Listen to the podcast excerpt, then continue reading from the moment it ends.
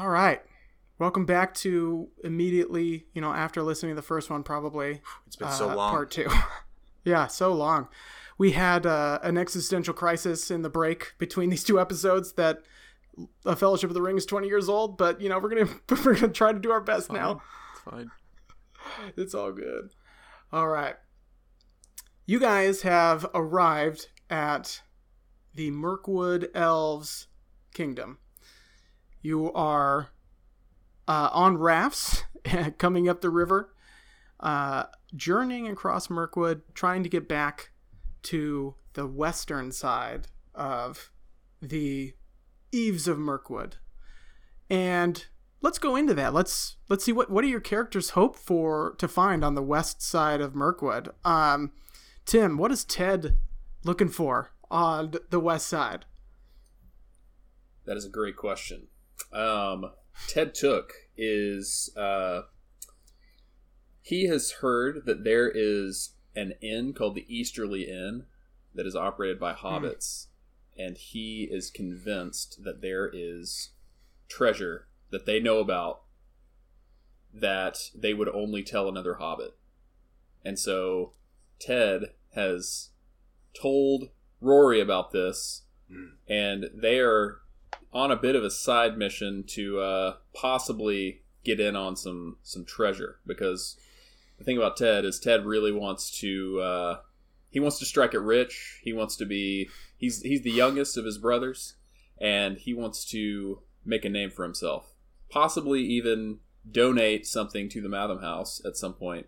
Uh, but that's more the uh, that's that's the side of him that's like, oh, if I ever had a million dollars, I would oh I would give all the money away, and you know I would do all this great stuff. Yeah. So I mean, it remains to be seen what what he's gonna do. How many brothers does Ted have? What are their names? So Ted has three brothers. They are Ed, Ned, and Fred.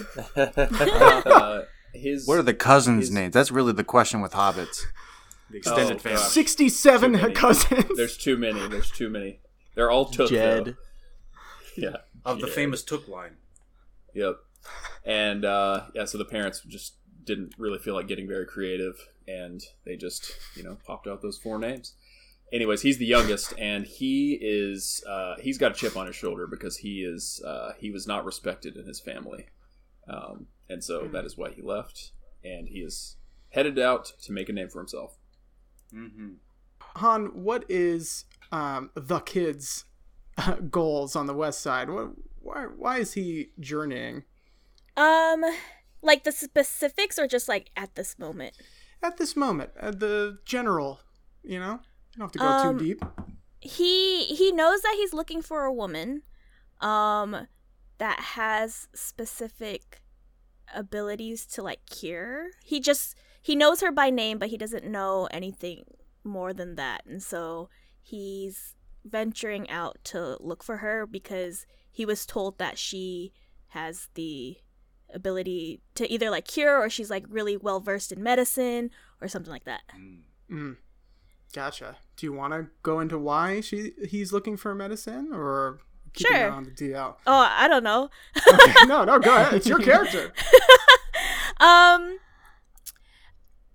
he his parents have fallen ill and he very clearly has never um, been outside of his home before been outside of his town. Um, he's grew up really spoiled um, and now that they've fallen ill he has no idea what to do other than to help them out. Um, he's tried like common medicine um, but that hasn't seemed to work so this is kind of like his last resort otherwise he's gonna be alone and not knowing what to do because because he's so cautious outside right now um, he hasn't told anyone that he's just looking for this woman Josh, what is uh, Rory trying to to find on the other side?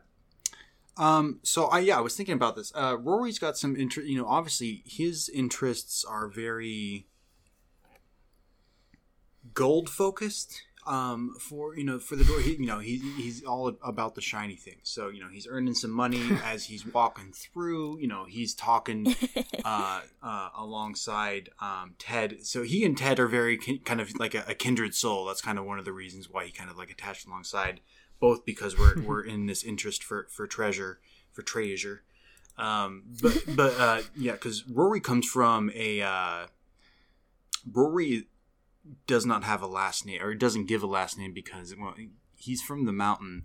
Uh, he remembers the dragon attack, but uh, uh, it was after the dragon attack that things really fell apart for him because uh, he was also exiled from the dwarves, um, or his father was exiled, and as his father dealt with that throughout his entire life, he decided that uh, it's just easier to try and make a new path and forge a new name and a new legend, and so that's kind of what he's out here doing, and uh, he's not the you know the the brightest, but he's kind of uh, he saw his father kind of really waste away trying to reclaim this this honor and legacy. So he's out here chasing treasure because treasure and and, and gold is the first way of you know obviously he was towards Erebor where you know think the, the the world is good and money's there to be made, and so he's out because he thinks you know out in these treasures we can get some some fancy things, some some artifacts that we can take back to the the towns and trade and make a, a healthy profit on. Um, and you know that's that's uh, uh, the treasure is also a, a, good part of that uh, what they'll do. So he uh, here in the, the elves though I don't elven kingdom of Mirkwood I think he's a little off put. He's you know he's hmm. eyeing and think of like you know what I what what sort of profit you know or trades he could make, but it's also that he have just like he's not necessarily comfortable being in the home of uh, the those pointy eared folk. Absolutely and they're probably not super excited about no. a dwarf coming in. On you know, it's one of those you know like uh, self fulfilling prophecies. Like I'm gonna be kind of a dick, and you're gonna be like, yeah, they're dicks. All dwarves are dicks, and it, you know, it's you know, it's just how our relationship goes. We know how to treat each other. Absolutely, Patrick. Uh, Cat Vera, the yep. Beorning. Um, yep. What's a Beorning, and what are you doing trying to get back to the west, where you're probably from? Right. Uh, Beorning, they are well, Beorn, the character from The Hobbit, the shapeshifter. Ah. Uh, they're kind of people that have joined up with him post, like post battle of the five army armies. Yeah. Um, and they are simple folk that don't really care much about coin or anything like that, so I'm sure I'll get along great with the Hobbit and Dwarf.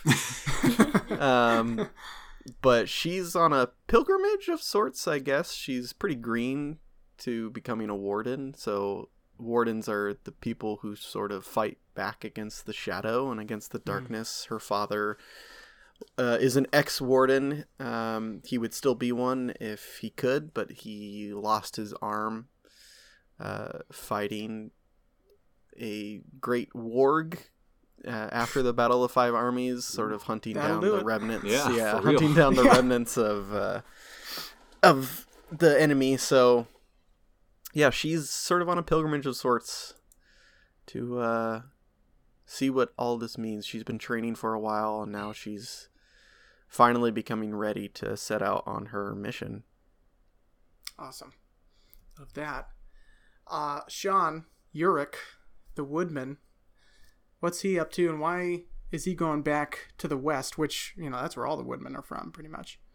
Yeah, Uric was a part of a uh, initial group of a dozen or so woodsmen that kind of dispersed early on when this like very evident present felt darkness started to emerge, there was a chosen group of a dozen or so woodsmen that kind of dispersed in opposite directions in search of the source of this darkness. Um, and so Uric was was one of that original twelve. Um, so he's been traveling for some time. He, he's actually lost track of the days at this point. Um, but he's sort of kind of like in this buckshot pattern. You've got woodsmen that have sort of just kind of uh, meandered in opposite directions. And so Uric at this point with his hound is sort of following and sort of a, a very like arbitrary pattern uh, is sort of trying to follow clues and evidence uh, towards the source of this this kind of palpable darkness that, that everyone kind of senses but they're too afraid to, to really identify something's happening but no one really wants to admit what, even if they had their darkest fears might uh, tell them that that's probably what's going on. So that's awesome. Everyone's kind of met up. Uh, Tolkien's big on fate, so perhaps your group has come together, uh, and it's fate that brings you together to whatever end this little fellowship will uh, meet.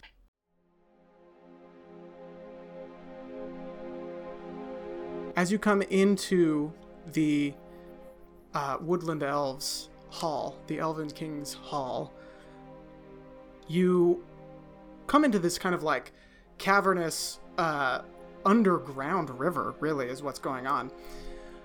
You come in on your rafts and you pull up to a cellar.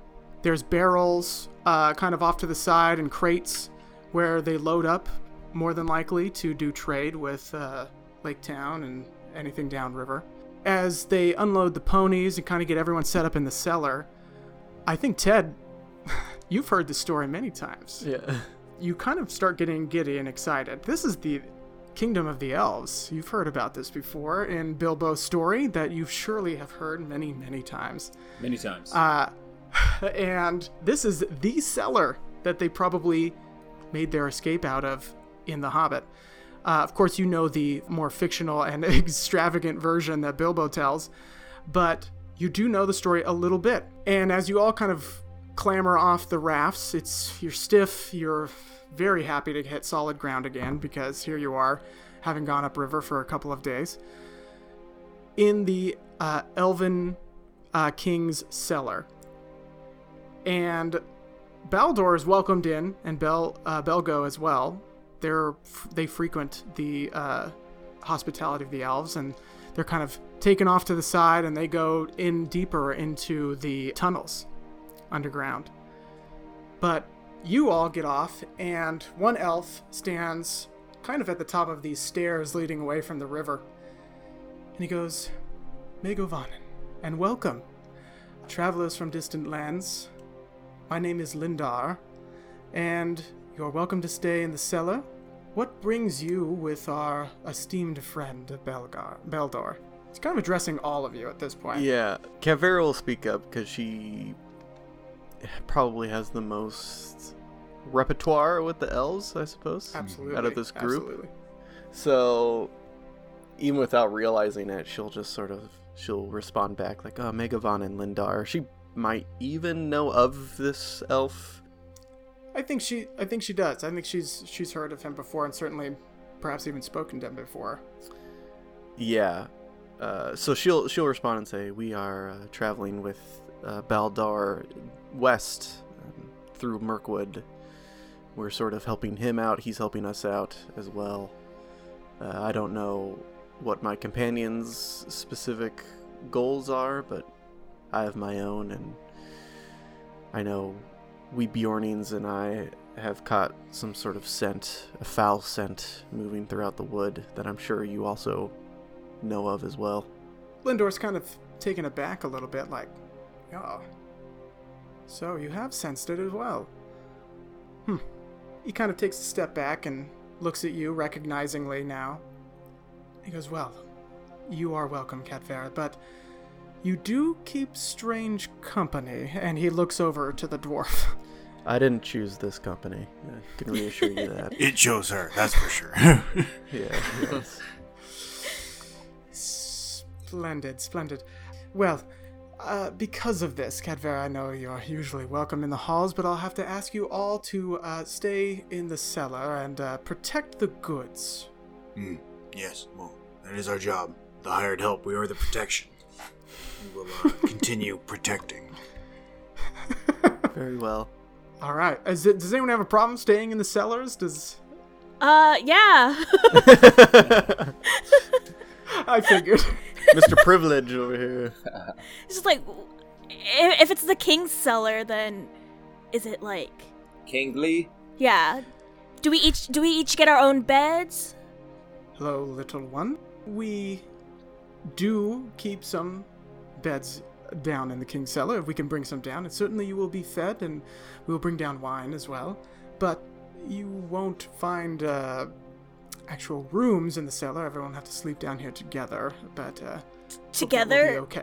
Well, Me with Those two? Not in the same bed, little one, but uh, certainly all in the cellar. Have you seen their feet? I look at my feet. I can see one now. Wait a minute. And he looks at Ted and he looks you up and down and he goes, I thought you a beardless dwarf, but you're one of the halflings, aren't you? I say, uh, I am. You're correct. We mean you no ill will. We are good people traveling with your um, acquaintance here, Beldar, and we most humbly request that you give us the same the, the same honor that you would give him. Go ahead and roll persuade or courtesy. I will roll courtesy. I will say, uh, Han, you rolled well last episode. Go and fill in whatever's the yeah. very right of persuade. Is that personality? Um, yes. Skill group? Go and fill in a tick there. I totally forgot to give you a skill point there, so please have one. Thank you. I'm building personality. good. That's good. Okay, so I got a 16 with one six. 16 with one six. Man, I got three in courtesy, so great success, and uh, you are quite courteous. He looks you up and down. He says, "You know, I'm not going to, uh, not going to lie to you. The last time we had one of the halflings in here, they got the uh, master of the cellars. Uh, let's just say they're out on patrol these days, since they had uh, unfortunate. mm, They fell asleep while on the job, and now I have this grand duty because a certain halfling came in, and uh, let's just say I'm quite happy to be master of the cellar. So, thanks to you, I will bring your group in a little deeper, and you will give you rooms. How about that? Even the dwarf, I suppose. I, yeah, I mean, I, That's listen, just put me in like the closet. Well, I was going to give I was going to give you a closet anyway. Listen, I knew that. I, we all know how it was gonna go, so just like make it a nice closet. I appreciate your transparency. you will have to excuse my rude and short friend. Hey, Um, we're the same height. Shh! I'm working here. it, it does look like the dwarf is actually a little taller than you, Yeah. but I take it take it anyway. Um, come, come, and he leads the entire group um, kind of up some more stairs down a hallway. The hallways are adorned with uh, like ivy, kind of coming in through the ceiling. You don't even know where it came in or how it's getting sunlight, but these caverns are beautiful. This isn't some goblin hole. This is elves that have made their home in the side of some kind of mountain, basically. Um, certainly no dwarven hole with angular lines and smooth surfaces that are mathematically almost perfect. But the elves have incorporated nature into uh, their underground dwelling here. W- Would this be kind of unusual for elves to like make their home inside of like a cave, Yeah. essentially? Yeah, I mean, it's interesting because Tolkien makes his first, like, kind of a big appearance of elves. I mean, you get Rivendell elves a little bit in the beginning of the book, but, you know, one of the big first appearances for elves is underground. So it's kind of interesting. Um, we don't really think of this as elves, but this is certainly the Mirkwood elves' home. They're a bunch of weirdos, these Mirkwood elves. These are like the hippies. They are literally, like, seen as, like, the Hicks of the elves, I think. yeah, Which Right. is funny because that's where like Legolas comes from, is Mirkwood. Yeah. It's like exactly. this beautiful boy. Beautiful sparkling elf boy. to everybody else, they're they're wonderfully. They're like, still beautiful, elves, you yes, know, That's like- true. So you all kind of get uh, a couple private rooms. Uh, some are double bunked. I think the short ones are probably double bunked together. Um, but you do get some nicer arrangements. So I'm going to go ahead because you're able to kind of get through that conversation and get some good rolls. Everybody on their fatigue score temporarily take one off. Nice. Uh, so put it off, put it off to the side or something. Make sure you know your base fatigue. But the comfort and luxury of the elven halls has uh, really lifted the burden from your uh, the beginning of your journey here. And Chris, for the listeners at home, what is fatigue? Yeah, that's good. Now, one of the greatest things about the One Ring RPG is the journey rules. As written, they're complicated, but at the end of the day, you guys have to make certain rolls while you're journeying around because there's a lot of walking in Lord of the Rings. Um, so this this game really tries to like hone in on the walking aspects and make it fun. So as you're walking to wherever it is you're going for your adventure, that's part of the adventure too. So hazards could come up.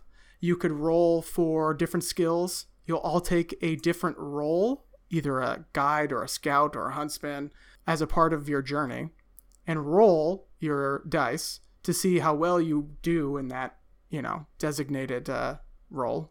Man, too many rolls. Um, but ultimately, a lot of the times if you fail, you gain fatigue because you're traveling with gear, and the worse you do, the heavier it gets because you're taking longer or you you know you're straining yourself.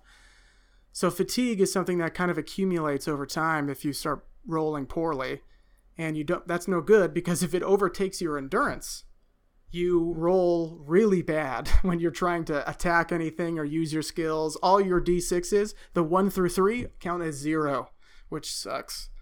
So you don't want to get wary if possible, but it's going to be a balance. A balance of trying to make journeying fun, but I also don't want you guys just exhausted all the time either. So we'll see how it goes. Mm-hmm. I'm going to try to make it all role playing events as well, which will work better for a podcast, and it's just more fun anyway. So hopefully you'll have kind of the ability to avoid gaining fatigue or at the very least gaining shadow if something mm-hmm. bad happens on the journey. You're there for a couple of days at the Elven Halls. It looks like Baldor actually does a little bit of trade with the elves themselves and gets a couple trinkets to trade out in Woodman, uh, Woodland Hall or Woodman Town. Very unique names these woodmen come up with. uh, Hey, wait a minute. very creative. I take folk. that personally. this is Wood Bench. Um, I'm surprised your dog's name isn't just Dog. Barky. It's a wood dog, so joke's on you. that's what Finn translates to. Finn in Northman language.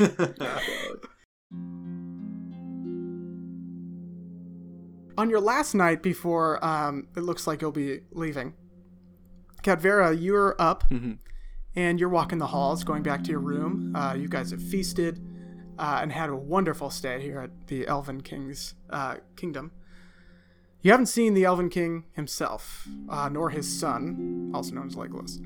But um, you do have a, a wonderful and pleasant, peaceful stay. But, Catvera, you overhear one night as you're going down the halls two elves whispering to each other down the hall. They don't realize you're there. Why don't you go ahead and roll a perception or awareness roll of some kind? Awareness. Oh, I'm good at that. Okay, roll awareness. Uh, a lot. Uh, 17. One of them being sixes.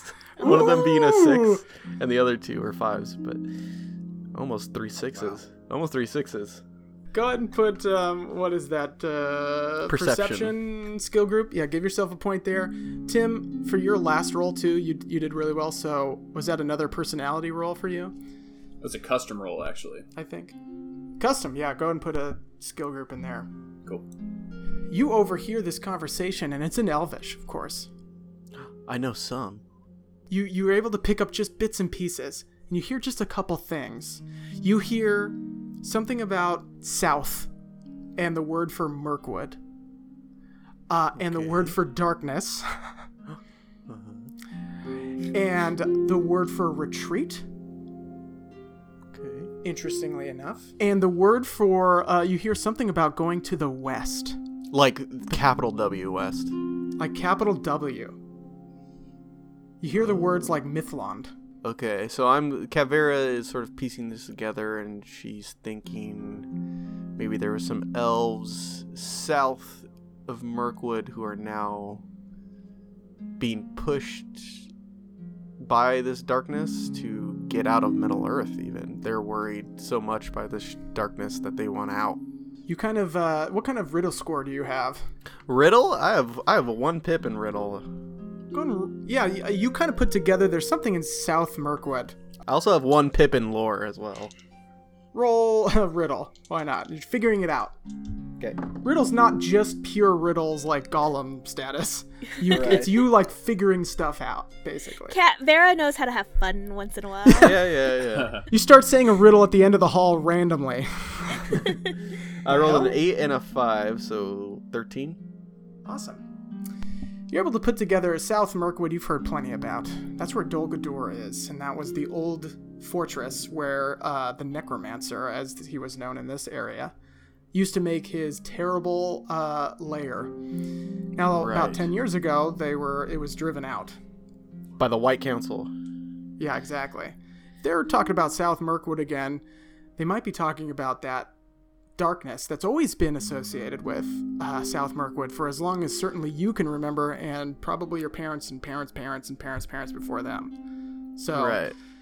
South Mirkwood is known for darkness, and if they're talking about going west because of something in South Mirkwood, that can't be good. Yeah, so now Kavera's thinking about her dream that she had, and she rolled a, tw- a 12. So I feel like she maybe is a little bit more aware of what that dream was. Mm. Maybe it was more of an omen to her now. So Yeah. because she also has a trait in shadow lore, she's thinking like this could be the return of like some servant of Melkor for sure. Yeah. I think um, you recognize now that you think about your dream more and you think about South Mirkwood and you think about the trees that were surrounding like this fortress from your dream, you realize you saw Dol Guldur in your dreams. Everything being kind of pulled towards it. Yeah. Now Kavera's almost getting excited.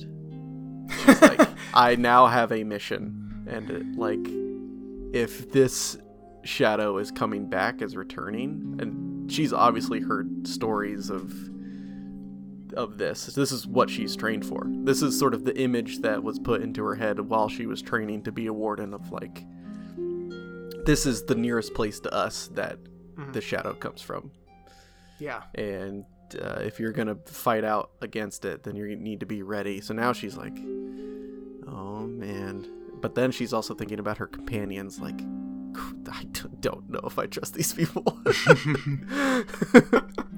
Do we? Is there any? Are we having like moments while we're sitting in the the uh to like that we're talking in between us as we're you know as uh, Baldur is doing kind of his his trades? You know, um, were were we talking at all between between any of us? Absolutely. I mean, you had a couple days, so you tell me what the dwarf was up to, uh, what uh, he's going on, what's going on now. I just think um, after the the dwarf was paying attention when you were uh, when cat it's Kavera. uh, it's, at some point we would be have a, I, I think I would have come up and brought him and be like, I overheard you talking about seeing darkness, and uh, I I also saw saw darkness. If you did you you notice when we were riding the rafts in that it got real dark when you know the, the trees were overhanging. It's a real dark forest. I uh, so I, I also I, I I just wanted you to I also saw the darkness as we were we were coming into into the forest. It's a dark place, so. Uh, yeah, I got. I, Rory. I'm seeing it with you. that that's that's called nighttime Well, no, I, like you know when you go in the forest and there's a lot of kids, you know, just Mirkwood. It seems like uh, you know it's real, real murky. You know, they they named it pretty. It's called a canopy that's Yeah, it's the thing that happens Well, no, you know, it looks even darker. You know, it seems like there's a mystical force kind of keeping it. You know, it's just real elvish magic. They do this thing. You know, so it's uh. I just, I, I just wanted you. It, you seemed like you were curious in bringing up the darkness, so I also wanted to just say that I saw the darkness also. i'll keep an eye out Yeah. thank you rory No, for letting me know. absolutely. And if you see the darkness again, you let me know, and we'll we'll uh, we'll take it out. I'm sure you'll be a person that i tell Yes, thank you. Hey, listen, you know this is this is a team effort as we're traveling through. I I think uh, you know protection duty here. It's all it's all about the team and uh, you know bringing in awareness together. So, just wanted to share that information, that piece of intel. team yes Okay, we- great. that's what we are Yes. Do, at this time, do we have like free reign to like talk to like the other elves and stuff like that? Yeah, yeah. If you see an elf, you can go up to them and in the little tunnels that you're allowed in, and the little feast- feasting hall um, that you guys had dinners in. For sure. You almost said fisting hall, and that was God. This isn't what we signed up for. cut that, cut that, cut that. Not this room, and they close the door suddenly. oh, sorry. I know this is dungeons, but it's not what I meant. Is that what they mean by Dungeons and Dragons? Um, The safe word is friends. Speak friends. And, melon, melon, melon, melon. because I think I think the kid is kind of trying to look for this woman, and so he's asking the elves around, like, "Oh, um, have you heard of a woman named Avina?" So he he's just going up and like, like you know how like have you seen have you seen my cat? like, like basically just being like, "Have you heard of a woman named Avina?" I don't know anything about her, but I'm looking for her. As you're you're asking around, some of the elves um, kind of come into the feasting hall sometime to talk with you. Especially, uh, they're interested in Belgo because they don't see a lot of children.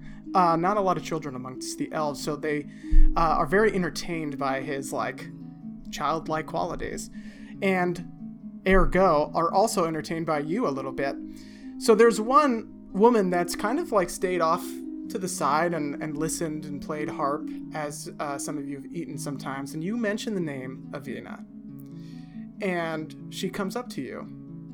She's a little bit different from these other elves. She has long, brown, almost black hair. And when she walks, it almost seems like she's floating. Like you can't see her feet actually moving underneath her long dress. She just kind of floats almost across the ground. She carries herself with just a grace that you have not seen. Even like uh, you're a little bit familiar with like formal court dinner type situations. This is something different. This is something so natural it just flows like water out of her. And she goes, "Did you say Avina?" He's just like, uh, uh, uh, yes. I, kn- I knew an Avina once.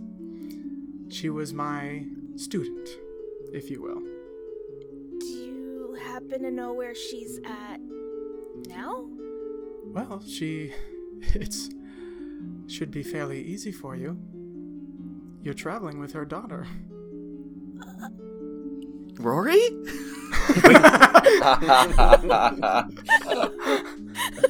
You know, you can't tell female dwarves from male dwarves. Our, our, our the male dwarves, their beards are much longer and, uh, you know sturdier, fuller. Sturdier. It's the idiots. Uh, he's just like, what? I taught a woman named Avina once. She's one of the Beornings. And her daughter is traveling with you now. Katvera. That's me. If if you've taught her, have you? Did you teach her like medicine? Do you know medicine? Do you know cures? Wh- What you got, woman? She says, I do, yes. Um, I am skilled in many of the healing arts. have you heard of a sickness that came after the dragon was felled? Sickness after the dragon. Hmm. She thinks it over a second. The only dragon sickness I know of is that that has to do with gold, which your dwarven friend probably knows all about. But I've not heard of one in terms of illness, except for the mind. Hey, I'm here too. he's like eating. He's like eating a turkey leg on the, at the feasting hall. Like just, huh? I heard the word gold. That that's not contagious, is it? Mm, I, unless you have a large pile of gold in front of you. But no, Uh, d- d- have you heard about anything um about people when they're sick they they just stay in bed all day and they don't eat or they don't say anything and they're completely immobile but but they're still alive have you heard of anything like that She goes, hmm. The only thing I can think of. No, it can't. It can't be this. It's something from so long ago.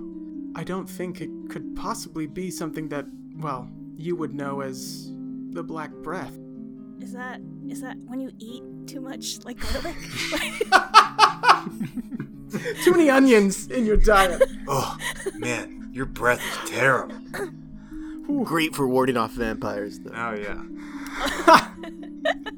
um, he just goes like, "What? What's the ba- What's the black breath? Tell me everything you need, uh, ev- everything that you know about the black breath." Um, go ahead and roll for persuade. Oh boy. All right, come on, be good to me. Seven, eight, fifteen, Ooh. twenty. Nice. Seven, seven plus eight is fifteen. Plus five is twenty. Yes. Yep, Okay. that's it. I'm gonna say yes because two other people did already. Oh, dang. Okay, put a little uh, pip on that one. Also, Cadvera, I forgot to give it. Man, I'm gonna have to get so used to giving out skill points, but put one in custom and vocation because you did a good job in those roleplay sessions. Okay. You busted out some shadow lore and everything.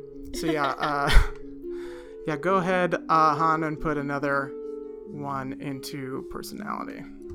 So she goes, um, well, uh, it can't possibly be this. The last time the breath, Black Breath was around was when. And she kind of lowers her voice.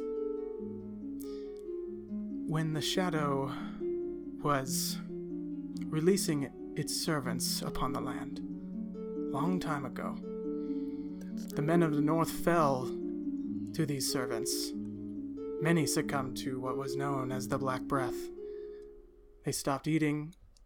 They stopped seeming to get any rest from their sleep, slowly withered away. I've not heard of it lasting so long, if it has indeed been around since the dragon. So certainly it can't be this, but. Hmm. Makes me worried that there is something moving, a shadow out of the out of Mirkwood. How did people recover from it? You need a specific kind of herb known as Athelas. I've not seen one in these woods. Can you repeat that? Athelas. So, uh, King's Foil is uh, something that you might know it by. Yeah, sure. It's a weed. It's a weed. like, d- like dank, like super dank Oh, weed. dank or- weed. Maybe that's that's what you were smoking already. Ted, wasn't didn't you have some of that special leaf from the from the Shire? Oh no, I, s- I spat it all out behind the tree when I was like throwing up. You coughed it out. This woodman was trying to share his peace pipe with you with Athelas weed. Could you smoke Athelas? Is that I'm sure. I mean, the vapors probably do something. I've never felt so rejuvenated after uh, a sesh. Oh, my breath, my breath is so black. He's just like uh ta taking it all in, and um, I think he's like he, like just firing off questions one after another, kind of just like Yeah. freaking out and like getting louder and louder. um, it's like ah, you know, like tell me everything, like um. You know, like where where do I get it? Like who sells it? Um, how much money is it? Like, do you have any? Like, can you give me any things like that? She goes, "Ca- calm, calm, calm, and puts like an arm on your shoulder, and you instantly feel like a lot of this anxiety kind of leaving you. She has some kind of power, like of peace and tranquility in her aura. She says, I don't think anyone sells it. Not something perhaps money can buy, but I know it's. You're not going to find any in Mirkwood itself. Perhaps west. Hopefully before you reach the Misty Mountains, but all I've heard is things past it. Perhaps you can find some before you go over the pass. But it's not just about finding Athelas. You need to know how to use it. So you'll have to bring it to me. Bring it to Catvera or her mother as well. They might be able to help you. He looks over to Cat Vera and then like looks over at this woman, and he's just like, at the this is like the first time since he's left home where he's just like, okay, now I I kind of know what I have to do, and so he's just like kind of like nodding, like okay. Love that. He whispers like, thank you, but very quiet. she uh, she kind of does just a little bit of a head tw- tilt, you know, not really a bow, but just a head tilt of acknowledgement. Um, Cadvera, you do recognize her. You know her well. Um, I wrote down her name somewhere. but her name is uh, Irime. Irime. I R I M E. And Cadvera, you know that she is a uh, very old elf. She might even be Boy. from the first age. So um, she's been around for a very long time. Don't let her hear you say that. That was it's rude. Don't. Uh, she's not that important. she didn't see the trees, so it's fine. That's true. There's only one who has. Still Um, here. Yeah. So the kid, you, I mean, that's what's so calming about her. You, you just have there. She has a presence that is unlike any of the other elves in here, and a sadness in her eyes. She's seen a lot and ha- carries a weight. Cadvera, you know a little bit about that. She has mentioned a couple times heading west that her time in Middle Earth is probably coming to an end, but for now, she's given some a little bit of insight to the kid's problem here. Your time with the elves comes to a close close after a couple of days, and you start getting the ponies ready, and they uh, are all lined up, put back onto the rafts. The elves have been very interested in Finn, the hound, who has been extremely lively uh, up and down the halls of uh, the Elven Hall, and uh, they are a little sad to see him go.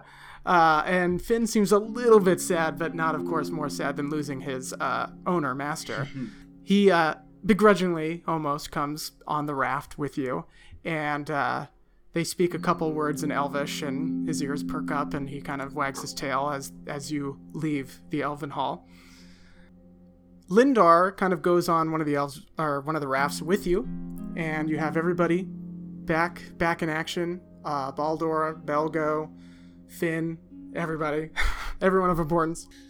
You head continuing through, not back down river, but you can continue to go a little bit back upriver through the rest of the Elven Hall and the path that leads to it.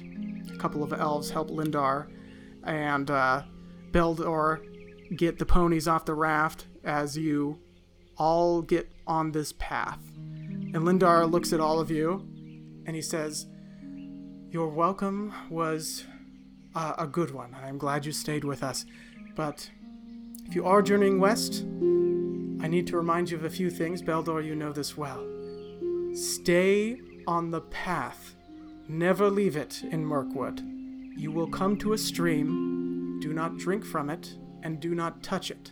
The enchantment on it is controlled by our our elven lord here, Thranduil. But it is still dangerous if you touch it. Don't leave the path, he says again. Stay on the path. So cut across. If you get thirsty, there's a s- there's a river there. So yeah, that's what I heard Okay, too. got it. I heard there's a there's a stream for when we're thirsty, but stay on the path otherwise. He just rolls his eyes. just No, we can do that. We can totally do that. We'll, we'll keep an eye out No, for the stream. I am thirsty, so you know. please do, please do. I've I've put I've refilled your water skins. You will only need a couple of sips a day to get you through the day. It should last you and then some to the other side of the wood. You don't need to drink out of the stream, Master Dwarf. What? But I like stream water. No, it is. Uh, it will. It will be enticing. It is a enchanted stream. Does it glow with magic? Just do your best. Uh, it's not. Can you bottle it up and then sell it? You might c- call it magic. I say I, I will keep him out of the stream. I will keep him out of the Don't- stream. Can I make a profit on it? I'm just, you know, that's what Aquafina does. We just take the water from us somewhere else, put it in a bottle, and sell it to people. Same thing. Oh my gosh, Aquafina is a famous bard back in town. He started his own water barreling company. yeah. Aquafina. Long as it's not the Bard Nestle, we'll all be fine. um, at at the war at that at that warning, Yurik kind of reaches down, grabs the tuft of uh, Finn, and just sort of kind of pulls him a little bit close. You know, just just at that warning, kind of like uh, just sort of like absorbing kind of the gravity of, of that that statement. I, I pull the hound a little bit closer just to kind of make sure that he's he doesn't uh, go off too far at this point. Just kind of taking that that warning little more seriously than than maybe the uh, uh, the dwarf. Yeah, you uh, you have a entire other entity to try and keep on the path and not drink. Exactly. Didn't think exactly. of that uh, actually until right now, so that's good.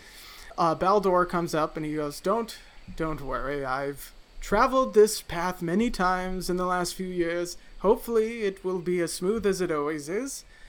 Uh, and I know just most of the way, the good places to stay for the night. So it's going to be quite the trip, but I think we will do well if we just stay on the path. You all begin your journey through Mirkwood when you left the Elven Hall, it was still green, although, you know, dark green, sunlight coming through the canopy.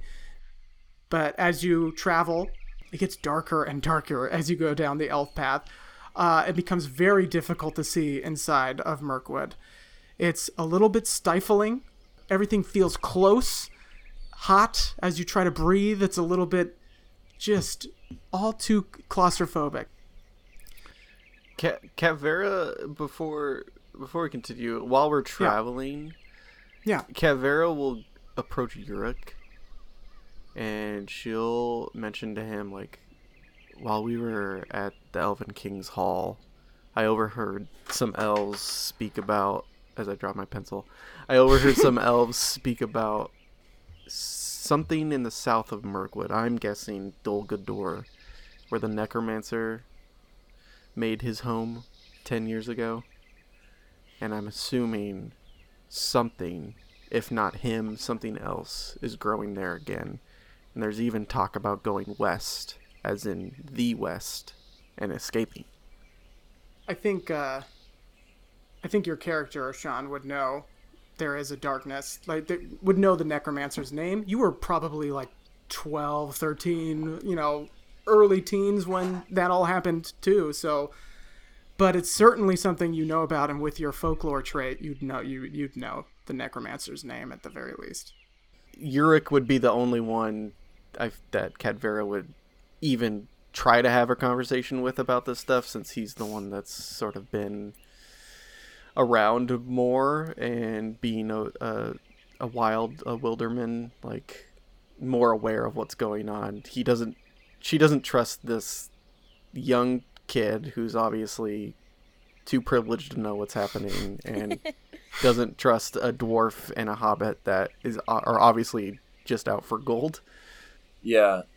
Uh, Yurik sort of like affirms everything he's hearing and, and, and kind of recounts um, that, like, sort of like the inciting incidents, kind of as an aside, recounts some of the inciting incidents that he and the other woodsmen experienced that first led to a dozen or so of um, of us being kind of like dispersed to sort of investigate everything, all everything that's like taking place, and so it's sort of just like a uh, um, an acknowledgement that like there is definitely like this growing darkness, and for Yurik, it's not about a profiteering endeavor. You know, it's not like a uh, a journey for treasure. Like there's there's something there's like this darkening encroaching darkness that's sort of like encroaching the uh, the the villages of the woodsmen, and um, and sort of kind of like confides in her that uh, this is something that the uh, the woodsmen have been kind of sensing for some time. We need to assign roles for your journey. So, Baldor is automatically the guide. He's already been through Mirkwood. Uh, but there is three other roles that all of you will need to split up, and uh, you can have multiples in each role except for the guide. And that is Scout, and Huntsman, and Lookout. Scout kind of goes ahead, tries to find the best path, kind of thing, make sure that there's no enemies waiting ahead. The lookout is the one who's kind of bringing up the rear, trying to see anything that's sneaking up on them or coming up. usually the most aware at the campfire at night. And then there's the huntsman, of course, who's trying to look for food um, as you know as you go. So we'll need to divide up the roles for all of you. I, I, I think the dwarf. Uh, well, obviously, I'm not necessarily uh the well. I dwarves have perfect eyesight, all of them. So you know we're great scouts, but uh, you know we're also great hunters. And so, uh, basically, whatever you need us to do, we can do. Uh, I just wanted to put that one out there. So, uh, just uh, whatever whatever role is left over, I can take. Yeah. Yeah. Uh, all right, then uh, Ted, what do you think? Uh, is there a way to use my unparalleled stealth skill? Um, I think we could probably work that into like the scout. Yeah, I could see you being one. up ahead, kind of keeping an eye out. For the scout, explore is the the skill you use. Huntsman is hunting, and we like we said. Lookout is awareness. I've got a th- I've got a three in explore. Okay, so we'll well, one of the scouts will be Uric for Yeah. sure. Then Mm-hmm.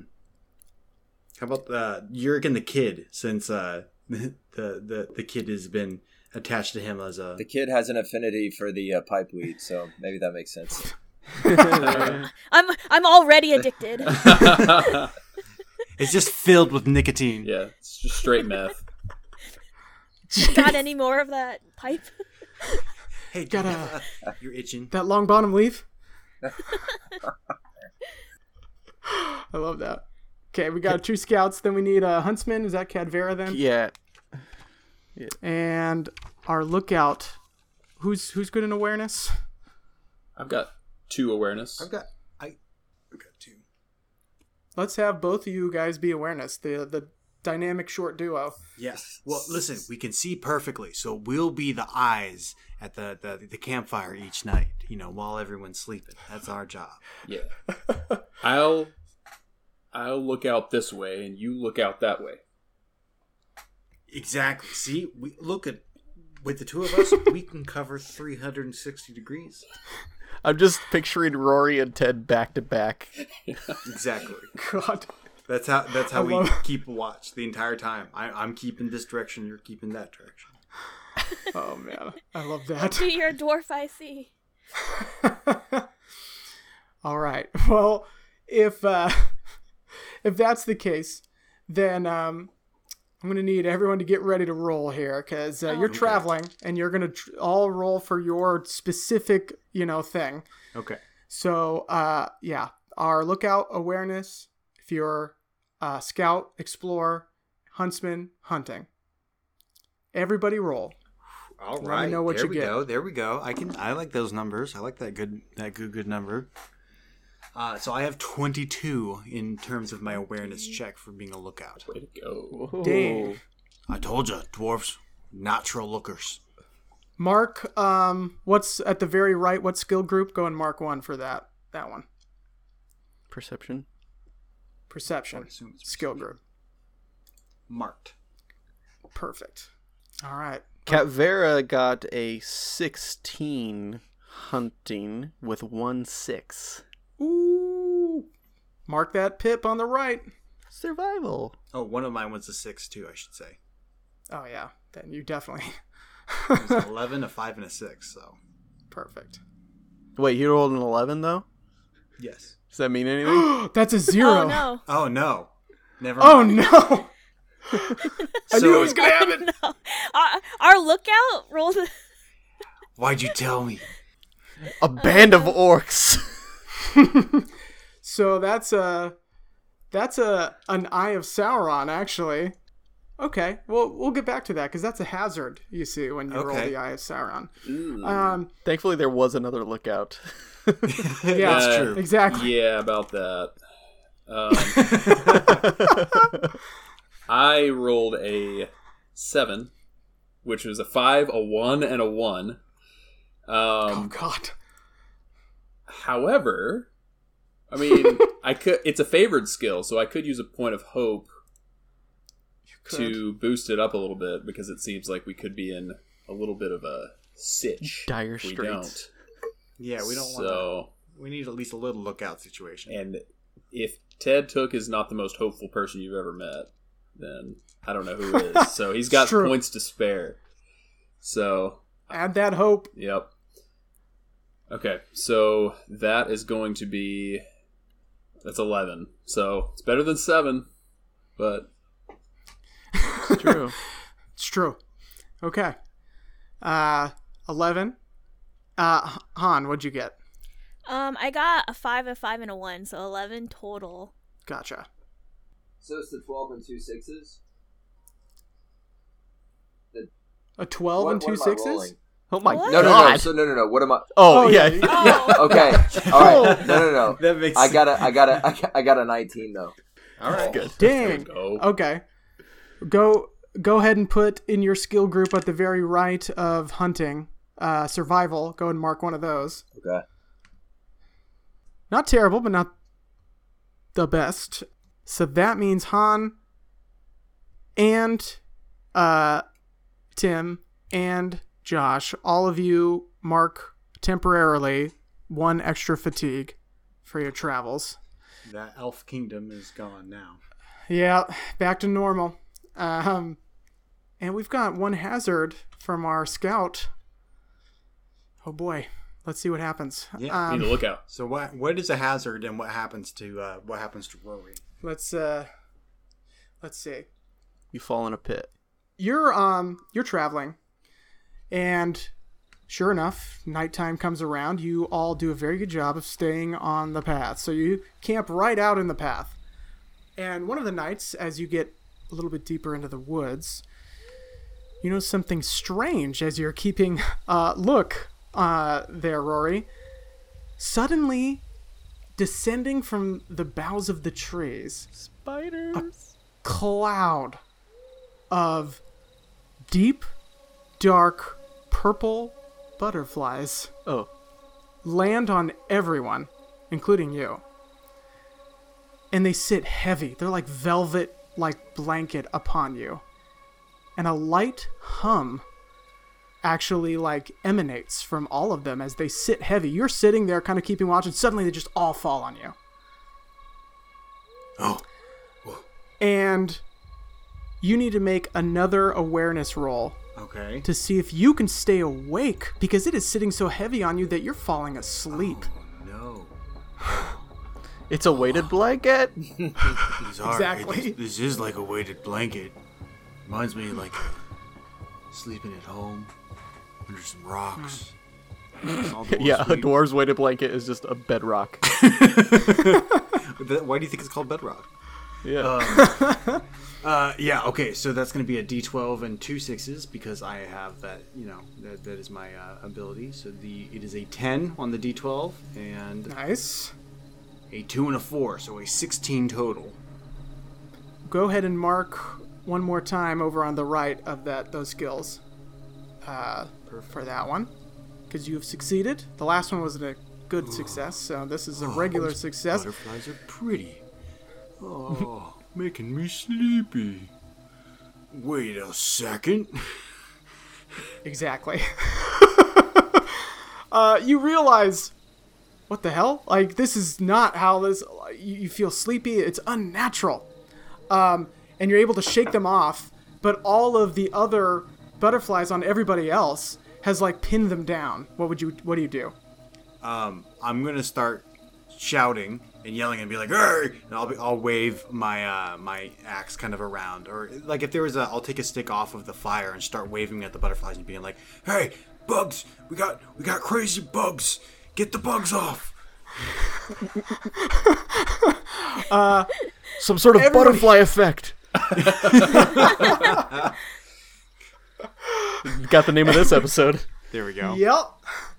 Uh, you hear uh, everyone hears uh, Rory shouting, and he's you can hear something waving around in the air and smacking a couple butterflies along the way. Do you got what do you guys want to do? Do you want to ra- get up? How do you react to this? Cat Vera will try to stay calm and s- just try to like brush the butterflies off. I mean, because at the end of the day, they're just butterflies. So Uh, you do that. you just Okay. you get up with the help of like another voice guiding you because you feel that weight on you too. It's weird. Uh, as you get these butterflies off of you, they fly off back into the boughs, um, but you're able to, whoa, uh, get back to reality a little bit. What about everybody else? Uh, This is assuming that like everyone is like waking up or whatever, Yeah, right? yeah. Um, the kid is just like, ah, ah, and just like brushing, like just like completely freaking out. It's just like nature is on my skin.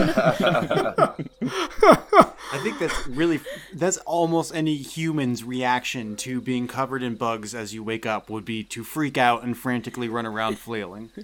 yeah, nature. Exactly. Nature, Nature. Future. Uh, so he's he's not quite like yelling, but he's definitely just like. "Ah, Yeah. exactly.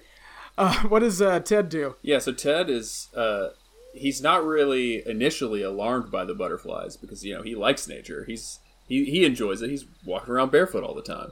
And so Yeah. he's like, "Oh, look." And then he sees everyone else freaking out and then he starts freaking out and he starts oh oh god. Oh oh oh. And so he, he brushes them off too. Cool. Uh, and then we've got our uh, woodsman. Y- Yurik, Yurik isn't really too disturbed by bugs, right, or insects. I mean, I've slept under the stars a lot. Uh, Finn, though, is starting to s- He eats sit- 'em. Well, Finn, to that point, actually, is starting to just by the mouthful, kind of like just just straight up throwing back butterfly after butterfly. So I'm more so preoccupied with with him not ingesting uh, an ungodly amount of of winged insects. So I kind of I kind of take my index and ring finger, put it in my between my lips, and I, I sort of let out this really high pitched whistle to try and draw him close to me, so he, he he'll stop just guzzling just guzzling bugs. So I, I'm, just, I'm I'm more so focused on the hound right now. Yeah. Uh, with that whistle, uh, Finn kind of like, oh, and and like kind of trots over to you, like alert. But uh, you all get up, and these just massive butterflies go back into the forest. Uh, Baldor and uh, Belgo get up as well. The ponies seem to be okay; they didn't get spooked, luckily. Um, but Baldor gets up and he's like, uh, "The dragon, the dragon!" Uh, the Jesus. and he Again? stand- he looks at all of you and he goes, "You're, you're not dragons." No, it was some fairy magic, some bugs. Are there fairies in the the Lord of the Rings universe? I Yes. think uh, fairy magic is uh, probably a term that men use and dwarves use. Certainly. Yeah, you know, it, the weird unexplained magic thing that's weird. You know. I know that uh, the Took's ancestors were said to have, like, maybe one of them took a fairy wife, and that's why Yeah. they're so weird Mm. for hobbits. So That's Tookie. true. Cookie. So it's a term. It's a It's, a, thing. term. That, it's, a- it's a thing. Perfect. all right. It's a thing. It's good to know. Uh, you uh, you guys shake off the weird uh, night, but as you go forward from that point, you're a little bit more aware at night, and every once in a while you see a set of eyes looking through the woods at you as the the forest gets darker and darker as you go farther and farther away, day after day, away from the elven kingdom, until you reach the sound of bubbling water as a stream uh, crosses the path. It's late. You're all exhausted. So Baldur And looks and parched. Uh, Baldur looks at you and he goes, "This is uh, this is the stream. I know a good place right here. There's a little bit of a clearing uh, in like amongst the path. Cadvera, you look at it and you kind of figure you you know that the elves kind of feast out in the forest uh, every once in a while. So you kind of figure this might be one of the clearings that they do that for. And Baldur confirms this. He says, "There still is an extra bit of magic in this part of the woods right before the stream, so we can make a good camp here. I've done it before." Um, and they've made a little uh, little bit of a bridge. It's uh, just planks of wood, but we'll be able to cross it uh, in the morning. I say. Sounds good to me. you all kind of turn down for the night. That night, everyone's sleeping.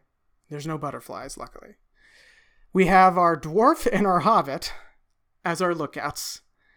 And here's what you see you see Baldor once again getting up, and he starts sleepwalking.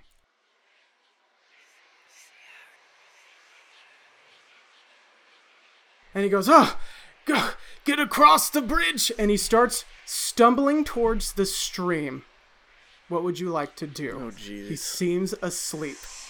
Did, Ted, you see that over there? Is that is that Baldor? Is he, I think it is. Is he going to the is he stream? sleepwalking again? It, I, well, he might just be going for a, a bath. I Weren't that's we what you- supposed to you- not go in the stream? Wait, I remember. Oh, oh, oh, probably. Let's, Let's uh, go get him. Uh, and then, yeah, I'll start sprinting over using my exceedingly uh, proficient at sprinting dwarven legs. They're naturals. More They're natural natural sprinters. Chris, is it only is is it only the lookouts that see that see this? Yeah, it's it's the lookouts. Um, go ahead and roll for Finn. Finn probably sleeps lighter Right. than you do. So roll using your awareness. Roll for uh, Okay. Finn. 14 plus 3, 17. Nice. Go ahead and mark. I'm gonna let Finn get you a, a skill point. That probably won't happen Okay. often, but go ahead and mark on the very the very right your uh, skill points. Um, Thanks, dog. whatever the skill group is over on the right of that. Finn wakes up and realizes there's a distressing situation as the dwarf and the hobbit are both chasing down uh, Baldur and uh, like nudges you and wakes you up. So you're on the ground still, but you you woke up and you realize there's some distressing thing. You don't exactly know what yet. Back with uh, Rory and Ted. Uh, Rory, are you going to try to grab Baldur before he goes diving into the stream? Yeah, like I, I'm assuming. So I'm, we're like, hey, uh, Baldur, Baldur, wait. uh," You hear yeah, pitter patter of, of, of uh, little feet, and, uh, and Yeah. I'll like come up and I'll grab him, and I'll since I'm sure I'll like grab his the back of his belt loop and be like, and we can say maybe dramatically, it's right at the edge. I grab him, pull yeah. him back, and we're like, uh, Baldur, Baldur, wake up, wake up! And, like smack him across the face. Go ahead and roll athletics as you try to like pull him back and smack him. I have three pips in athletics, so now we're talking. Athletic dwarf right there. He's gonna cartwheel over there. You jump kick him in the face. I have a total of 14, and that is with one six. Ooh, all right. So go ahead and mark one movement skill group. Um, Movement watches. movement. Not a You pull him- yet. You pull him back by the belt, uh, just barely. You, oh, he's right at the edge. He's about to go over. He hasn't quite made it to the like little bridge that's been made with wood planks. He would have gone right into the drink. You mm-hmm. pull him back and uh, smack him across the face as he turns around, and he goes, "Oh, oh, oh, oh, what? Oh my goodness! Thank you, Master Dwarf. Thank you. I'm so." And y'all were worried about me, huh? I was I, I I wasn't personally personally. You've proven yourself many times. My God, I'm thirsty. And he dips his hand into the stream, No. and you grab his hand as he brings it back up, but a little bit splashes on him, and he suddenly looks at you strangely, and he goes, "What have you done? Where?" We're under attack! You've taken me! I need to save her! And he starts like trying to fight you and uh, like get your hands off of him. And he goes, How dare you? You've you've stolen me from my home! Where's my son? Where's my baby? Am I awake at this? Is Kavera awake? At Yeah, I think uh Sean, your character, uh he's he's up. He's he's walking. He's he's now realized he's fully aware. He's got his hound next to him. Capvera's awake, getting up. Han, I think you're up too. Like this commotion, this yelling is happening in the woods right next to you. Does Kavera hear what this what Baldor's saying about getting his son and Yeah, yeah. Okay, Kavera's gonna go over and wake wake up uh, Belgo if he's not awake already, and bring him over to maybe calm him down. Be like, "Here's your your son's right here." And uh, goes over with you. Uh, he's like, "Oh God, not again, not again." Uh, father, father, it's it's me, it's me. And he like kind of like sits right in front of him, tries to like get his attention, and uh, Baldur goes, "What magic is this? This is some young man. My my baby is in danger. The Oh, the, the fire, the dragon." And he starts running towards the woods, and bursts into the trees off of the path. And Belgo goes, No, no, not off the path. And he looks at all of you and he says, What we have to go after him, r- right? But but he said not to go off the path. But he's off the path. That something terrible's gonna happen to him out there. But he said not to go off the path. I know he said that. I'm I'm going. And he like Oh god. he like toughens up this little 12 year old and he's like, Is anyone gonna go with me to save my father? Um, I think the kid sympathizes with him and is just like runs after him, just like, "Hey, get like get back here," sort of thing, and chases off after him. Yeah, and Yurik being pretty comfortable with like the the wilderness, just sort of like gestures with an index finger, like towards the path where he ran off, and kind of lets off, you know, sort of a shrill whistle. And then Finn, Finn's gonna run off in that direction, and I'm gonna set off after him. Awesome. So we have the kid and the woodman going down. Uh, Yurik's going down with Finn down this path. This just this trail that's just getting torn apart by uh, Baldur as he's running frantically, trying to get back to Lake Town or whatever his visions are saying. He seems to have forgotten a lot of the last ten years and thinks he's looking for his son who is still a baby. Off into the woods as the rest of you are contemplating what to do as you all begin to leave the path and we'll see you next week. Uh,